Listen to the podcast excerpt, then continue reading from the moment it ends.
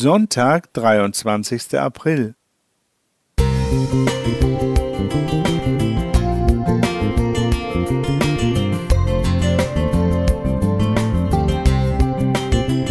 Ein kleiner Lichtblick für den Tag.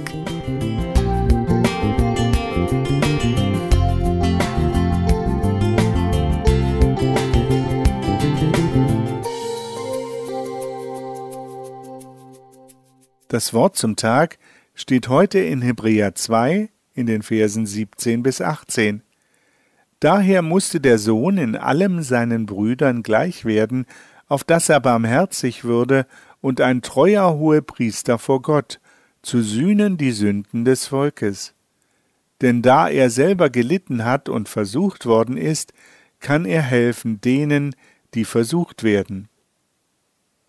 Als ich am Sabbat mein Handy anschaltete und meine Nachrichten las, sah ich im Status eines Freundes ein kleines Bild von Jesus.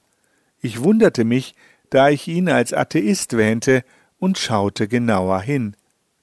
In der vergrößerten Ansicht des Bildes war ein typisches Jesusporträt zu erkennen, allerdings dieses Mal mit Sonnenbrille, mit Joint und mit einer Flasche Wein unter dem linken Arm. Darüber stand der Text Jesus wants to remind you that if you don't sin, he died for nothing. Übersetzt Jesus möchte dich daran erinnern, dass er umsonst gestorben ist, wenn du nicht sündigst. Zunächst ärgerte ich mich sehr darüber, so eine verdrehte Aussage und das noch am Sabbat. Auf dem Weg zum Gottesdienst ging mir dieses Bild nicht aus dem Kopf. Um dem Ganzen etwas Positives abzugewinnen, sagte ich mir, dass Thomas, der Ersteller dieser Nachricht, zumindest erkannt hatte, dass Jesus für unsere Sünden gestorben ist, denn dies wird ja im Umkehrschluss aus dieser Karikatur deutlich.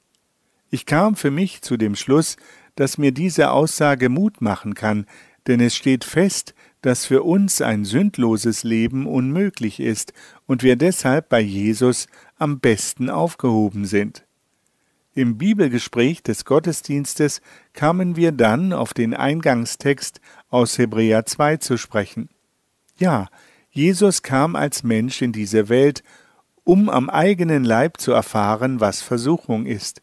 Er kennt die Probleme eines jeden Einzelnen von uns, auch wenn der in der Karikatur dargestellte Drogenkonsum ein plakatives Beispiel ist, aber genau zu uns problembehafteten, sündigen Menschen ist Jesus hingegangen.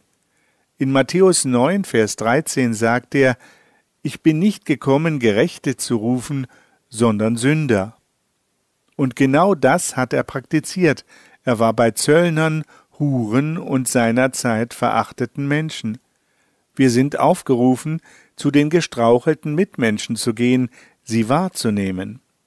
Diejenigen, die versuchen, ihren Platz im Leben zu finden, die auf der Suche sind nach Halt, nach Freundschaft, nach einer positiven Perspektive.